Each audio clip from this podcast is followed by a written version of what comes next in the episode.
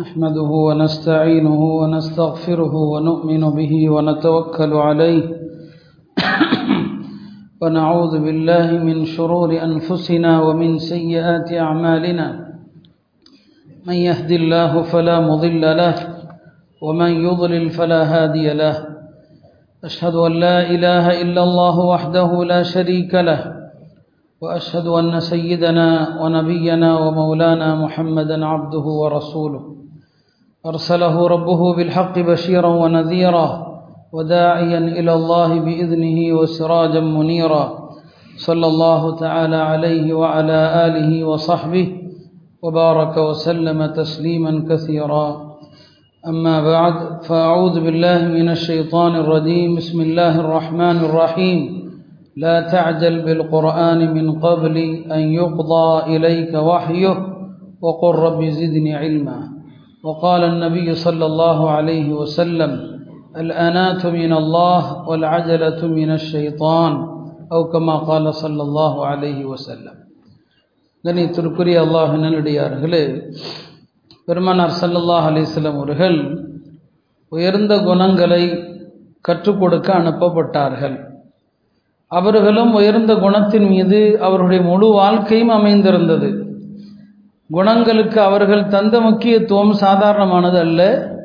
சாதாரணமாக ஒரு கண்ணாடி முன்னால் நிற்கும்போது கூட என்னுடைய இந்த புற தோற்றத்தை அழகுபடுத்தியது போல் என்னுடைய அகத்தோற்றத்தையும் அழகுபடுத்து என்று பிரார்த்திப்பார்கள்.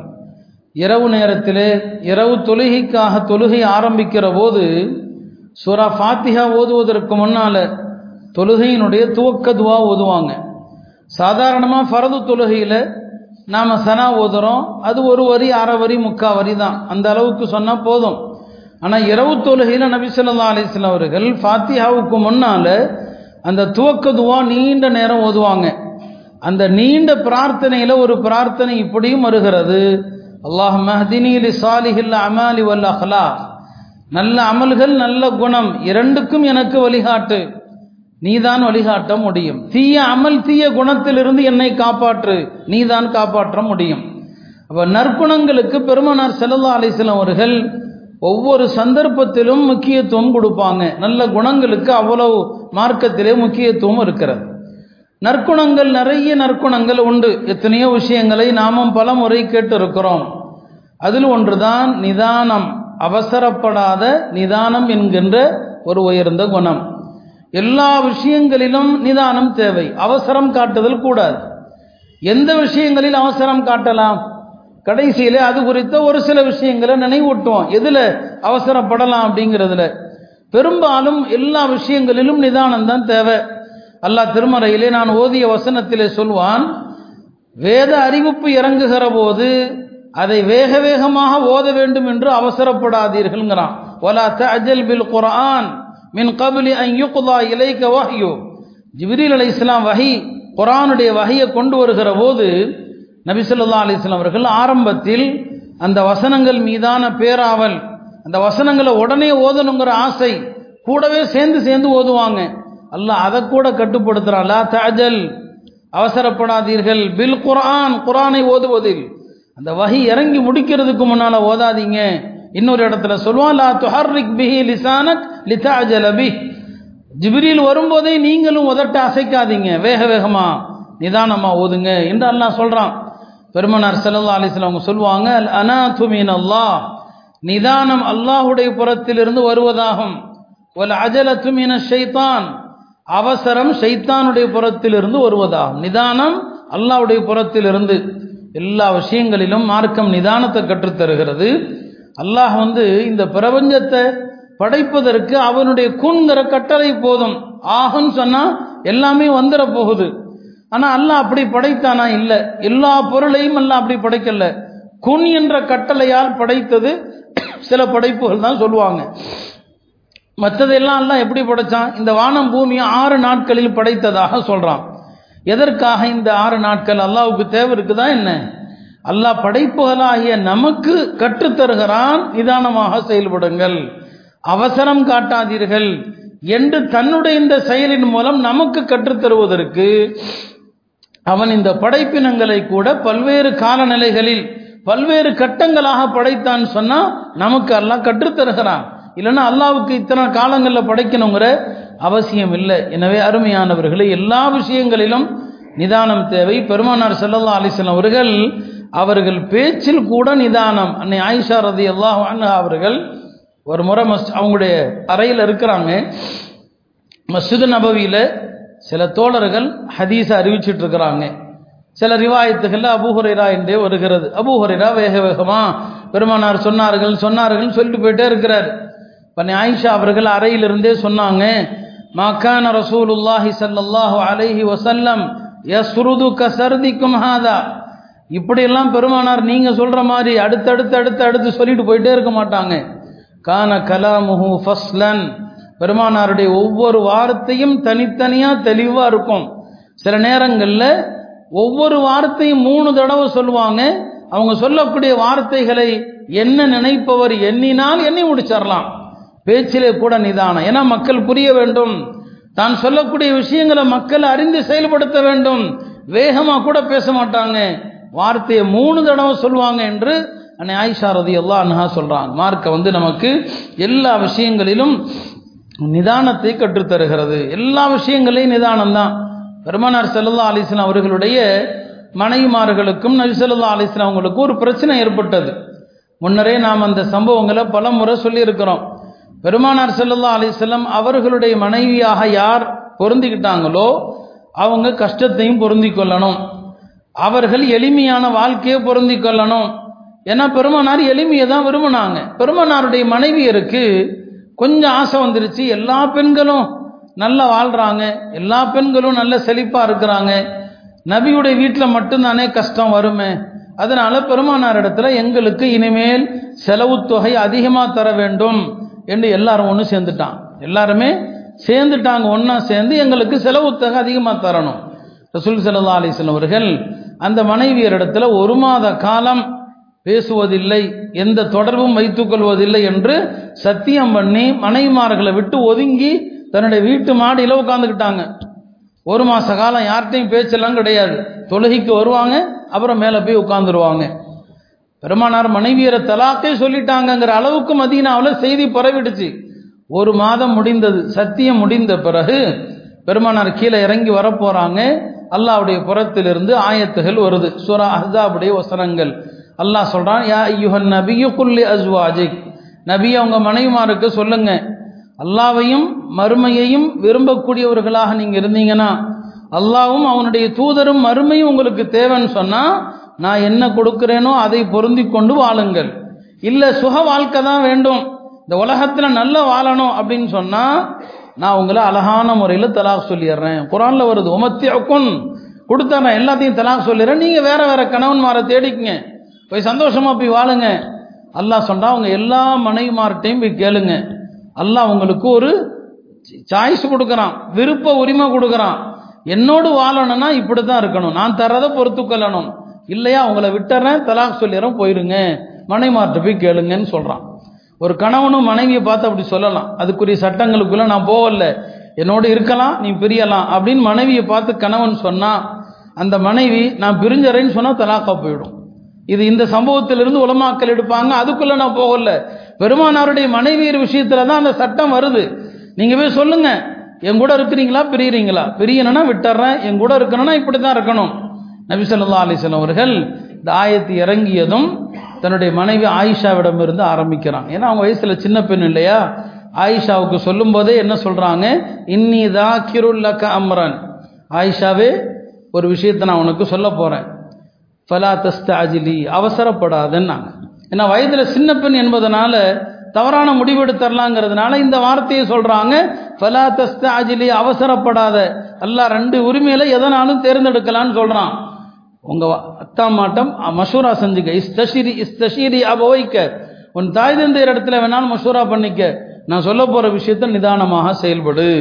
இந்த வார்த்தை அங்க நிதானமாக செயல்படு என்று சொல்லிட்டு தான் அந்த சட்டத்தையும் சொல்றாங்க.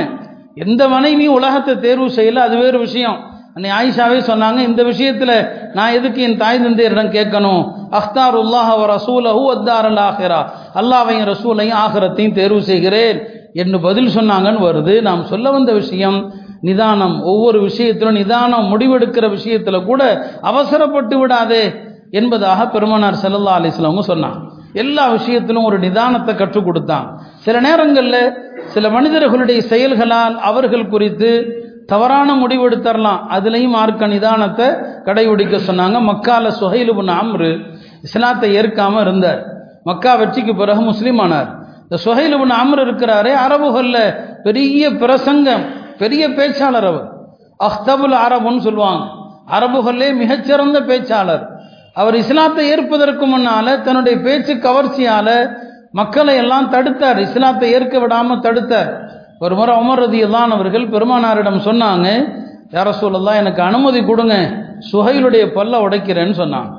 நபிஸ்லாம் சொன்னாங்க வேண்டாம் உமர் அவசரப்பட வேண்டாம். அவர் எந்த தன்னுடைய நாவினால் இஸ்லாத்துக்கு எதிராக பேசுகிறாரோ அல்லாஹ் நாடினால் இதே நாவை கொண்டு இஸ்லாத்தை பலப்படுத்தவும் செய்வான்னாங்க அவசரம் வேண்டாம் அப்படின்னு சொன்னாங்க. வரலாற்றில் அப்படித்தான் நடந்தது. பின்னால் அவர் முஸ்லீம் ஆகிட்டார் மக்கா வெற்றிக்கு பிறகு.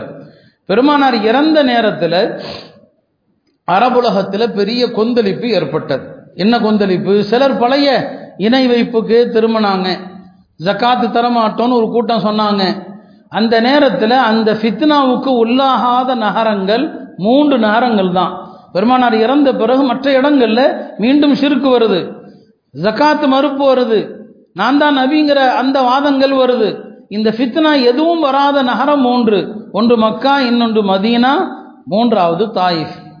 இந்த மூணு நகரங்கள்லையும் மக்கால மதீனால அபுபக்கர் இருக்கிறாங்க பெரிய சஹாபாக்கள் இருக்கிறாங்க. அங்கே ஃபித்னா வரல. தாயிஃபில் ஒரு சஹாபி இருந்தாங்க அங்கேயும் ஃபித்னா வரல உஸ்மான் அபுனு அல் ஆசுங்கிற சஹாபி. மக்கால இதே சுஹைல் இப்னு அமர் இருக்கிறாரு அவர் மக்களை எல்லாம் கூட்டுறாரு. கூட்டி சொன்னாரு பெருமானார் வஃபாத் ஆயிட்டாங்க. இதோ நிறைய அரபுகள் எல்லாம் பழைய மார்க்க மதத்திற்கு போய் கொண்டு இருக்கிறாங்க நாம் கடைசியாக இஸ்லாத்துக்கு வந்தோம். இஸ்லாத்தை விட்டு முதல்ல வெளியே போயிடாதீங்க அப்படின்னு அவர் தான் பிரசங்கம் பண்ணுறாரு அந்த மக்களை எல்லாம் இஸ்லாத்தில் நிலைக்க செய்கிறது யாருன்னா அந்த சொஹைலுபின் அமர் தான். இதைத்தான் நபிசா சொன்னாங்க உமரே அவசரம் வேண்டாம் என்று. ஆக யாரை நாம் கெட்டவர் என்று நினைக்கிறோமோ அவரை கூட அல்லாஹத்தெல்லாம் மாத்திரலாம். யாரையும் அவசரப்பட்டு முடிவெடுக்காதீங்க. பெருமானாருடைய சில தோழர்கள் அவங்கள்ட்டையும் சில தவறுகள் நடந்து தான் இருக்குது. ஆனால் அதே நேரத்தில் அதிகமான தண்ணியில் அசுத்தம் விழுந்தால் அந்த தண்ணி அசுத்தம் ஆகாது இப்போ நம்முடைய ஹவுஸ் இருக்குது. இந்த ஹவுஸு தண்ணி அதிகமான தண்ணி. அதில் கொஞ்சோண்டு அசுத்தம் விழுந்தால் அசுத்தமாகுமா? ஆகாது. மார்க்க சட்டம். சஹாபாக்களுடைய அமல்கள் வந்து இந்த அதிகமான தண்ணியை போல அவங்கள்ட்ட ஏற்படுகிற சின்ன சின்ன தவறுகளால அந்த சஹாபாக்களுடைய உன்னதம் பாதிக்கப்படாது. அப்போ அந்த மாதிரி ஒரு தவறு சில தவறுகள் சஹாபாக்கள்கிட்ட நடந்துச்சு. ஹாத்தி பின் அபீபல் தாங்கிற ஒரு சஹாபி அவர் வந்து பெருமானார் சல்லா அலிசல்லம் அவர்களுடைய ஒரு இராணுவ நடவடிக்கையை மக்காவாசிகளுக்கு கடிதம் எழுதி ஒரு அடிமை பெண்ணிடத்துல கொடுத்து விட்டுறார். அதாவது ஹிஜ்ரி எட்டாம் ஆண்டு பெருமானார் மக்காவின் மீது போர் தொடுப்பதற்காக ஆயத்தமாகறாங்க. அதான் மக்கா வெற்றிக்கான அடிப்படை. இது மக்காவில் உள்ள குறைசுகளுக்கு தெரியாது. ஜிபிரீல் அலைசலாம் வந்து சொல்றாங்க இது மாதிரி ஒரு பெண்மணி இன்ன இடத்துல போயிட்டு இருக்கிறாங்க அந்த பெண்ணிடத்துல ஒரு கடிதம் இருக்குது. அந்த கடிதம் முஷ்ரிக்கீன்களுக்கு எழுதப்பட்ட கடிதம். உடனே உங்கள் தோழர்களை அனுப்பி அந்த பெண்ணை பிடிச்சிட்டு வர சொல்லுங்க என்று வந்து வகை வருது. நபிசல்லா அலிசல்லவங்க ஹதரத் அலி அனுப்புறாங்க.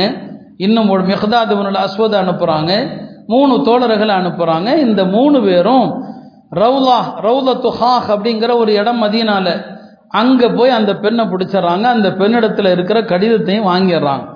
வாங்கினா அந்த கடிதத்தில் எழுதப்பட்ட வாக்கியம் ஹாத்திப் பின் அபீபல் தா எழுதுவது மக்காவுடைய இணை வைப்பாளர்களுக்குன்னு இருக்குது. அந்த கடிதத்தை கொண்டு வந்து பெருமானாரிடம் கொடுத்துட்றாங்க. கடிதம் யார் எழுதியதுன்னு தெரிஞ்சு போகுது. ஹாத்திப் தான் எழுதுறாரு. இப்போ ஒரு பெரிய பரபரப்பாகுது. என்ன இவர் இவ்வளோ பெரிய தவறு செஞ்சிட்டாரு? ரசூல் செல்லதா அலிஸ்லாம் அவசரப்படலை. எல்லா மனிதர்களுக்கும் ஏதாவது ஒரு நியாயம் இருக்கும். அடுத்தவருடைய நியாயங்களையும் புரிந்து கொள்ளணும். நபிசலாக கூப்பிட்டு கேட்குறாங்க மாஹாதா யா ஹாத்திப்? என்ன ஹாத்திபை இப்படி செஞ்சிட்டீங்கன்னு சொல்லி. அவர் சொன்னார் யார சூழல்லா நான் இஸ்லாத்தை வெறுத்து இவ்வாறு நான் செய்யவில்லை. நான் இஸ்லாத்தை விட்டு வெளியேறிய மதம் மாறி நான் இவ்வாறு செய்யவில்லை. நான் இறை மறுப்பை பொருந்தி கொண்டும் நான் இவ்வாறு செய்யவில்லை. சொல்ல நான் இறை மறுப்பை பொருந்தி கொள்ளல. குஃபரை நான் பொருந்தி கொள்ளல. நான் இஸ்லாத்தை விட்டு வெளியே போகல. நான் காபிர்களை திருப்திப்படுத்தும் இப்படி நான் செய்யல. நான் செஞ்ச காரணம் என்னன்னா அவர் சொன்ன ரெண்டு காரணம் சொன்னாரு.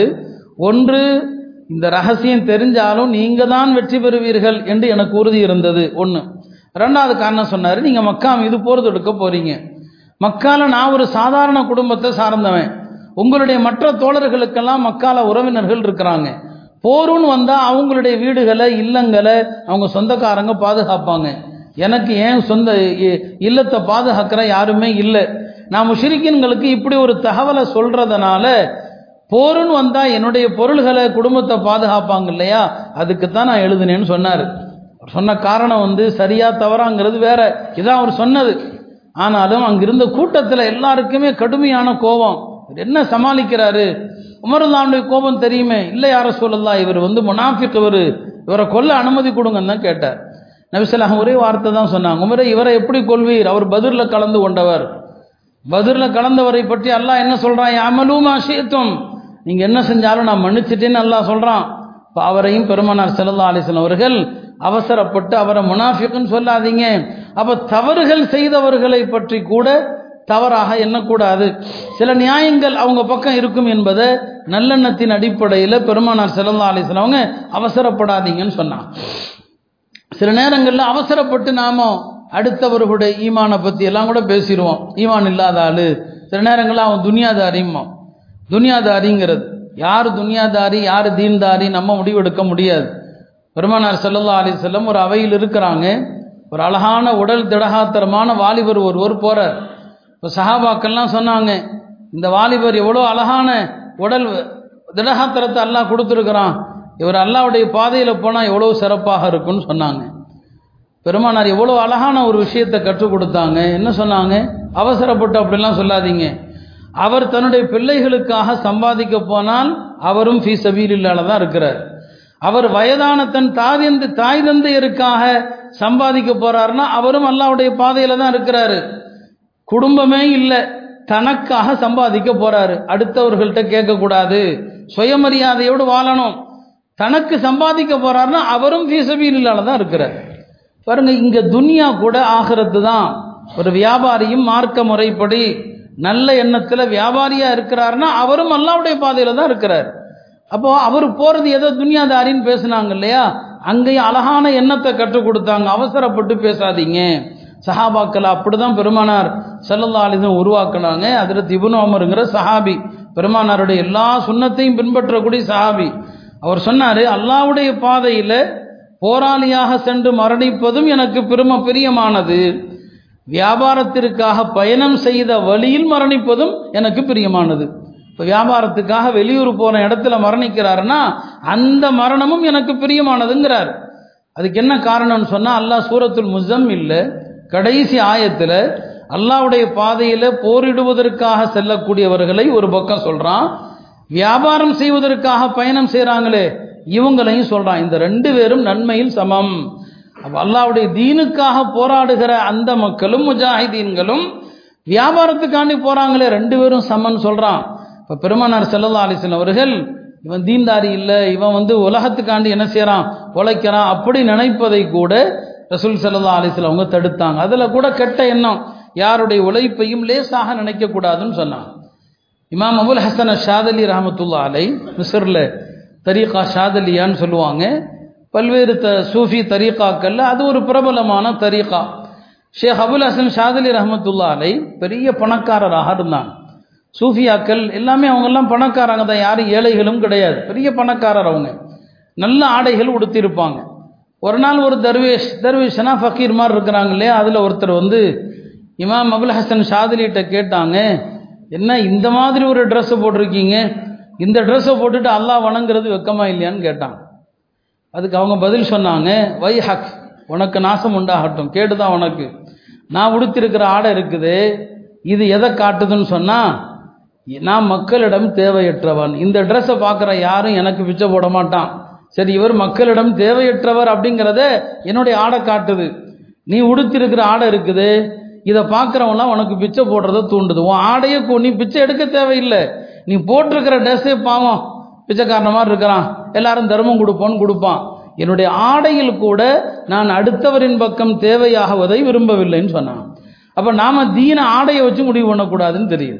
யார் போட்டிருக்கிற ட்ரெஸ்ஸை வச்சு முடிவு பண்ணக்கூடாது? ஒரு ஆளுடைய ட்ரெஸ்ஸை பார்த்துட்டு இவர் மார்க்கதா மார்க்க தீன்தாரியாக இருப்பார். ட்ரெஸ்ஸை வச்சுட்டு இவன்லாம் துனியாதாரி ட்ரெஸ்ஸை வச்சு முடிவு செய்யக்கூடாது. அதைத்தான் இமாம் அபுல் ஹசன் ஷாதிலி ரஹமத்துல்லா அலை கற்றுக் கொடுத்தாங்க. நல்ல ஆடைகள் உடுத்துவது ஒன்றும் தவறல்ல.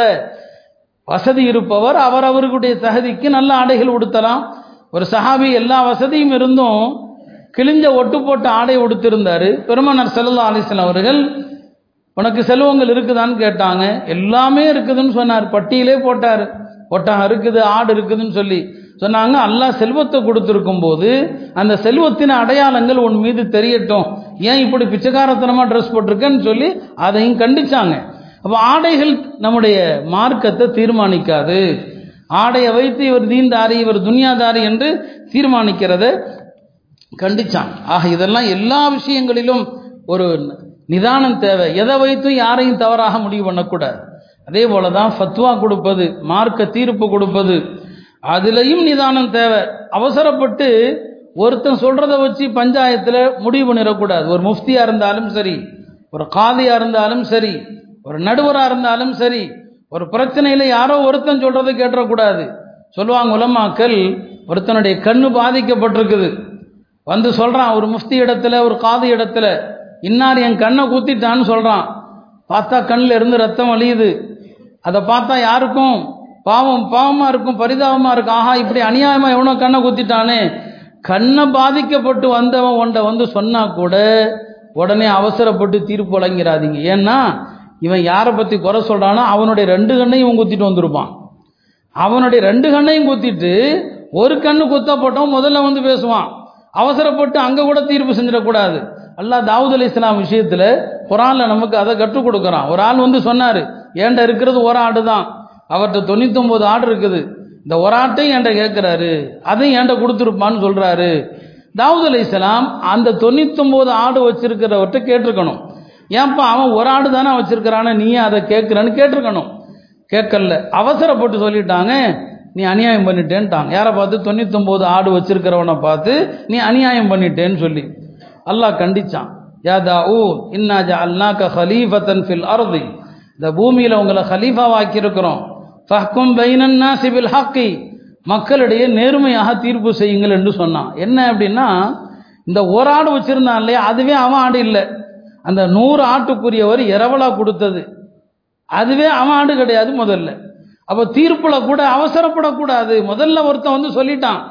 அதை வைத்து மட்டும் தீர்ப்பு வழங்கக்கூடாது. தாவூத் அலைஹிஸ்ஸலாம் தன்னுடைய தீர்ப்பின் தவறை விளங்கி தௌபாவுக்காக சஜிதால விழுந்தாங்க. நாமளும் சஜிதா செய்கிறோம் பெருமானார் சொன்னாங்க சஜிதஹா தாவூது தௌபத்தன் வனஸ்ஜுதுஹா சுக்கரன் தாவூத் இஸ்லாம் தௌபா செஞ்ச இடத்துல அந்த ஆயத்தை ஓதும் போது நாமளும் என்ன செய்கிறோம் சஜிதா செய்கிறோம் அப்போ தீர்ப்புல கூட நிதானம் தேவை. அதுலேயும் அவசரப்பட்டு விடக்கூடாது என்பதை பெருமானார் ஸல்லல்லாஹு அலைஹி கற்றுக் கொடுத்தாங்க. இவன் அப்பாஸ் ரதியல்லான் அவர்கள் மஸ்ஜிதுல் ஹராமில் பாடம் நடத்துவாங்க. ஒரு ஆள் வந்து கேட்டான் கொலை செய்த கொலையாளிக்கு அல்லாட்ட பாவ மன்னிப்பு உண்டான்னு கேட்டான். கொலையாளிக்கு பாவ மன்னிப்பு இருக்குதான்னு சொல்லி கேட்டான். இவன் அப்பாஸ் அவனை பார்த்தாங்க பார்த்துட்டு சொன்னாங்க கொலையாளிக்கு தௌபா கிடையாது பாவ மன்னிப்பு இல்லைன்னு சொல்லிட்டான்.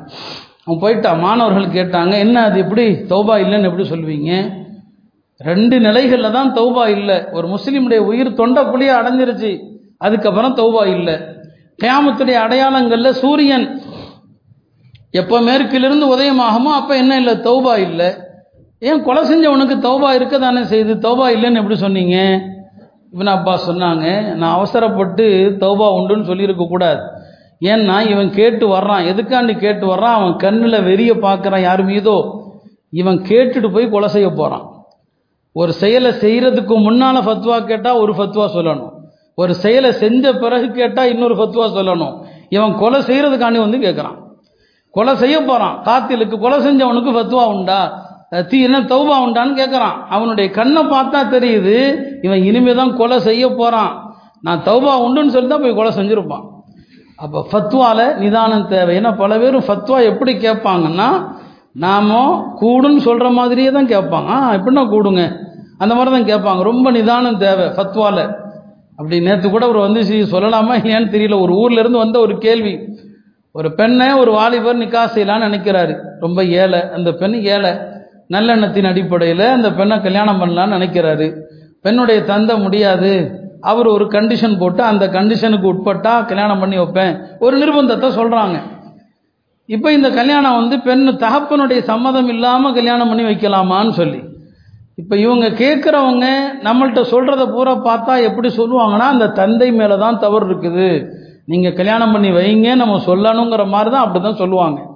ஆனால் நம்ம அப்படி சொல்லிட முடியாது. அப்படி சொல்லிட்டா நிறைய தப்பான முன்னுதாரணமாக ஆகி போயிடும். ஃபத்வா கேட்குறவங்க எப்போதுமே அவங்களுடைய சூழ்நிலையை ஒரு நிர்பந்த மாதிரி சொல்லி நம்ம வந்து கூடுன்னு சொல்கிற மாதிரி கேட்பாங்க. அப்போ இவனும் அப்பா சொன்னாங்க இல்லைப்பா அவனுக்கு நான் கூடும் தௌபா வந்து செய்யலாம் அல்லாஹ் ஏற்றுக்குவான்னு சொன்னால் அவன் போய் கொலை செஞ்சுருப்பான்னு சொன்னாங்க. இப்போ அதுலேயும் நிதானம் தேவை. மார்க்க விஷயங்களில் நிதானம் தேவை. மார்க்கம் தெரியலைன்னா கேட்டு ஃபத்வா கொடுக்கணும். அவசரப்பட்டு தவறான ஃபத்வா கொடுத்துடக்கூடாது ஒரு பயணத்தில் ஒரு சஹாபி கடுமையாக காயமுற்றிருக்கிறார். காலையில் குளிப்பு கடமையாகி விட்டது. தலையில் கட்டு போட்டிருக்கிறாரு. இந்த நிலையில் தண்ணி ஊற்றினா தனக்கு ஏதாவது ஆயிடுமோன்னு பயப்படுறாரு.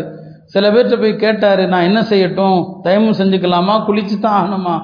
இல்லைப்பா நீ குளிச்சு தான் ஆகணும்ட்டாங்க. குளிச்சதில் மூத்தாயிட்டார். தவறான ஃபத்வா பெருமானார் செல்லல்லா அலிஸ்ல அவர்கள் மிக கடுமையாக சொன்னாங்க கத்தலு இந்த தப்பான தீர்ப்பு கொடுத்தவர்கள் அவரை கொலை செய்து விட்டார்கள். அவர்களுக்கு தெரியவில்லை என்றால் கேட்டு தெரிஞ்சிருக்கணும். இன்னமா ஷிஃபா உல் சுஆல் அறியாமைக்கான நிவாரணம் கேட்டு தெரிவதில் இருக்கிறது. அவசரப்பட்டு தப்பான ஃபத்வா கொடுத்து அதனால ஒரு முஸ்லீம் பாதிக்கப்படுறான்னு சொன்னா அந்த பாதிப்பு தவறான ஃபத்வா கொடுத்த அந்த முஃப்தியை தான் சேரும். எல்லா விஷயத்திலும் நிதானம். ஒரு விஷயம் தெரியலையா? நிதானம். அபு சயீதுல் ஹுத்ரி அவர்கள் அவங்க ஒரு படைப்பிரிவில் இருந்தாங்க. ஒரு இடத்துல தங்கி இருக்கிறாங்க சஹாபா பெருமக்கள். ஒரு கூட்டத்தினுடைய தலைவரை தேல் கடிச்சு விட்டு தேல் கொட்டியறது. அந்த கூட்டத்தினர் வந்து உங்களில் யாராவது மந்திரிக்கிறவங்க இருந்தால் வாங்க. எங்கள் தலைவரை வந்து தேல் கடிச்சிருச்சுன்னு சொன்னாங்க. அப்போது அபு சயதுல் குதிரி சொன்னாங்க நான் மந்திரிக்கிறேன் ஆனால் பதிலுக்கு நீங்கள் ஏதாவது கொடுக்கணும். ஏதாவது அதுக்கு கொடுக்கணும்னு சொன்னான் சரி நாங்கள் தர்றோம்னு சொல்லி கூட்டு போனாங்க. அபு சயதுல் குதிரி ரதியதானவர்கள் அந்த தேல் கடித்த தலைவருக்கு ஏழு தடவை சூரா ஃபாத்திஹா ஓதுனாங்க. தேல் கடித்த இடத்துல ஓதி பார்த்தாங்க சரியாக போச்சு. அவர் வந்து என்ன செஞ்சார்? முப்பது ஆடுகளை கொடுத்தார். ஓதி பார்த்ததுக்கு நாங்கள் முப்பது ஆட்டை வந்து கொடுத்தார். இவன் முப்பது ஆடுகளை வாங்கிட்டு வந்துட்டாங்க. வந்த பிறகு சஹாபாக்களுக்கெல்லாம் ஒரு நெருடல். ஓதி பார்த்ததுக்காண்டி முப்பது ஆட்டை கூலியாக வாங்கியிருக்கிறோம். இது கூடுமா கூடாதா? உடனே அபு சயதுல் குதிரி சொல்லிட்டாங்க இந்த ஆடுகளை நம்ம யாரும் பயன்படுத்தக்கூடாது. பெருமானாரிடம் சென்று சட்டத்தை கேட்டு விட்டு பயன்படுத்துவோம். மதியனா வந்தாங்க. வந்து கேட்டாங்க யார சொல்லலாம் ஓதி பார்த்தோம் சரியா போச்சு. முப்பது ஆடு கொடுத்தாங்க பயன்படுத்தலாமான்னு சொல்லி. நபிசுல்லா அவங்க ரெண்டு விஷயம் ரொம்ப ஆச்சரியமாக கேட்டாங்க. ஒன்று சூரா ஃபாத்திஹா ஓதுனா விஷக்கடை குணமாகும் எப்படிப்பா உனக்கு தெரியும்? உன்னுடைய புத்திசாலித்தனத்தை பாராட்டுகிறேன். உண்மையிலுமே சூரா ஃபாத்தியாவில் எல்லா விஷக்கடியிலிருந்து எல்லாவற்றுக்கும் ஷிஃபா இருக்குது. இப்போ ஃபாத்தியா ஓதுனா குணமாகும்னு உனக்கு எப்படி தெரிஞ்சது? உன்னுடைய இந்த அறிவாற்றலை பாராட்டுகிறேன்னு சொன்னாங்க. ரெண்டாவது தாராளமாக கூலி வாங்கலாம். தாராளமாக கூலி வாங்கலாம். நீங்கள் அதை பயன்படுத்தலாம். அதை எனக்கும் கொடுங்கள். என் ஒரு பங்கு எனக்கும் கொடுங்கன்னு சொன்னான் இப்போ இந்த இடத்துல சஹாபா பெருமக்களுக்கு அந்த முப்பது ஆடுகளை பயன்படுத்தலாமா வேண்டாமா நெருடல் ஏற்படுது. ஒரு விஷயம் ஹலாலா ஹராமா நெருடல் ஏற்பட்டால் அவசரப்படக்கூடாது. உலமாக்கள்கிட்ட கேட்கணும். சட்டத்தை தெரியணும். பயன்படுத்திக்கலாம். பின்னால் வந்து பிரச்சனை இருந்தால் பார்த்துக்கலாம். அப்படி செய்யக்கூடாது. மார்க்க விஷயங்களில் நிதானத்தை நமக்கு உலமா பெருமக்கள் கற்றுக் கொடுத்தாங்க. தெரியாத விஷயங்களை தெரிந்து கொள்ள வேண்டும் என்கிற ஒரு விஷயத்தை நமக்கு சொல்லி தந்தாங்க. அருமையானவர்களை இப்படி எல்லா விஷயங்களிலும் நிதானம் தேவை. துவால நிதானம் தேவை. துவா செஞ்சால் நம்ம எல்லாருமே அது உடனே கிடைக்கணும்னு நினைக்கிறோம். காலதாமதமான துவா ஒப்புக்கொள்ளப்படலைன்னு நினைக்கிறோம். துவா ஒப்புக்கொள்ளப்படலைன்னு சொல்லி பெருமானார் சொன்னாங்க உங்களுடைய துவாக்கள் எல்லாமே ஏற்றுக்கொள்ளப்படும். நீங்கள் அவசரப்படக்கூடாது. அவசரப்படக்கூடாது. எல்லா துவாவும் கபூலாகும்.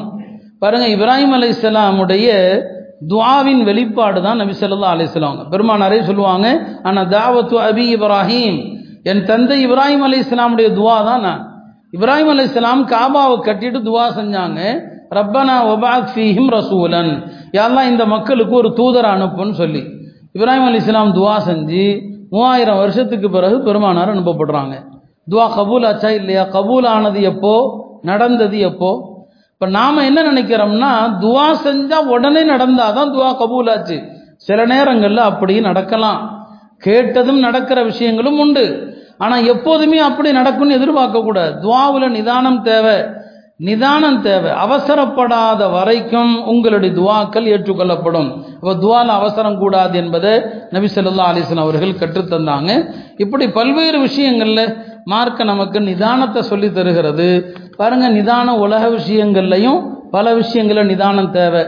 வாகனம் ஓட்டுகிறோம். பெருமனார் செல்லல்லா அலிஸ்லாம் அவர்கள் பயணத்தில் ஒட்டகங்கள் சுறுசுறுப்பாக வேகமாக செல்வதற்காக அந்த ஒட்டகத்தினுடைய வேகமான ஓட்டத்துக்காக வேண்டி கிராமப்புற அரபுகள் பாட்டு படிப்பாங்க. அந்த பாட்டு ராகத்தில் அந்த ஒட்டகங்கள் வேகமாக போகும். அந்த மாதிரி ஒரு பயணத்தில் வந்து ஒரு மனிதர் பாட்டு படித்தார் அந்த பாட்டை கேட்டு ஒட்டகங்கள் எல்லாம் வேகமாக போகுது. பெருமனார் சொன்னாங்க ரிஃப்கம்பில் கவாரீர். ஒட்டகத்தில் பெண்கள் இருக்கிறாங்க. இந்த பெண்களை வந்து கண்ணாடிக்கு ஒப்பிட்டாங்க. கண்ணாடியை உடைச்சிடாதேன்னு சொன்னாங்க. என்ன அர்த்தம்? நீ படிக்கிற பாட்டில் ஒட்டகங்கள் அதிவேகமாக போகிறதுல பெண்கள் கீழே விழுந்துட வேண்டாம் பார்த்துன்னு சொன்னாங்க. இப்போ வாகனங்களை மெதுவாக செலுத்துறது அதுவும் நிதானத்தில் கட்டுப்பட்டது. இன்றைய வாலிபர்கள் வாகனம் ஓட்டும் போது எவ்வளவு வேகத்தை காட்டுறாங்க? அதனால எவ்வளவு நஷ்டம்? அவர்களுக்கும் நஷ்டம். அவர்கள் யார் மீதாவது மோதினால் அவர்களால் மற்றவர்களுக்கும் நஷ்டம். மார்க் அடிப்படையில் வாகனத்தை நீங்கள் தவறாக ஓட்டியதில் யாராவது இறந்துட்டா யாருக்காவது காயம் ஏற்பட்டா அதுக்கு மார்க்கத்தில் நஷ்டஈடு கொடுக்கணும். இஸ்லாமிய அரசா இருந்தா இஸ்லாமிய நாடா இருந்தா சாதாரண நஷ்டஈடு அல்ல. கோடிக்கணக்கில் மார்க்கத்தில் நஷ்டஈடு. இப்போ வாலிபர்கள் எவ்வளோ வாலிபர்கள் மூத்தா போயிட்டாங்க? பதினஞ்சு வயசுலேருந்து இருபது வயசுக்குள்ள. எத்தனை வாலிபர்கள் கை கால்களை இழந்து நிற்கிறாங்க எவ்வளவு தடவை சொன்னாலும் சரி அந்த விபத்து நடக்கிற நொடி வரைக்கும் இந்த பசங்களுக்கு பொறுப்பு வரதே கிடையாது. எனவே அருமையானவர்களே அதில் நிதானம் தேவை. என்ன சாதிக்க போகிறோம் வேகமாக பறந்து எங்கே போய் எதை நாம் முடிக்க போகிறோம் ஒரேடியாக போய் சேரக்கூடிய நிலையை தான் நம்ம பார்க்குறோம். எனவே அதுலேயும் நிதானம் அவசியம். மார்க்கம் சில விஷயங்களில் மட்டும்தான் அவசரத்தை காட்ட வேண்டும் என்று சொல்லுது. எல்லா விஷயத்திலும் நிதானம் என்று சொன்னாலும் சில விஷயங்களில் அவசரம். அதில் ஒன்று தான் ஒரு மனிதர் இறந்து விட்டால் அவருடைய கடைசி காரியங்களை அவசரமாக செய்யுமாறு மார்க்கம் சொல்லுது. இறந்துட்டார். இறந்துட்டா அவரை குளிப்பாட்டி அடக்கம் தொலை வைத்து அடக்கம் செய்வதில் மார்க்கம் தீவிரம் காட்ட சொல்கிறது. அங்க நிதானம் கூட. நிதானம் என்னங்க கூட? பல ஹதீஸுகள்ல இருக்குது. ஒரு பெண்ணுக்கு தகுந்த மாப்பிள்ளை கிடைத்து விட்டால் கல்யாணத்தை பிற்படுத்தக்கூடாது. அங்க மார்க்கம் அவசரம் காட்ட சொல்லுது. தகுந்த மாப்பிள்ளை கிடைத்த பிறகு ஒரு பெண்ணுடைய திருமண காரியத்தை பிற்படுத்துவதை மார்க்கம் வந்து கண்டிக்குது. பெருமானார் செல்லல்லா அலிஸ்லாம் அவர்கள் அதில் வந்து நிதானம் இல்லை அவசரமாக செயல்படுங்கன்னு சொன்னாங்க. நோன்பு திறக்கிற விஷயத்தில் நிதானம் கிடையாது. சூரியன் மறைஞ்சிட்டா உடனே நோன்பு திறந்துடணும் பெருமானார் செல்லல்லா அலிஸ்லாம் சொல்லுவாங்க என்னுடைய உம்மத்து எவ்வளோ சீக்கிரம் நோன்பு திறக்கிறாங்களோ அது வரைக்கும் நன்மையான அம்சத்தில் இருப்பார்கள்னு சொன்னாங்க. யூத கிறிஸ்தவர்கள் இருக்கிறாங்க இல்லையா? அவங்கெல்லாம் சூரியன் மறைஞ்சது நோன்பு திறக்க மாட்டாங்க.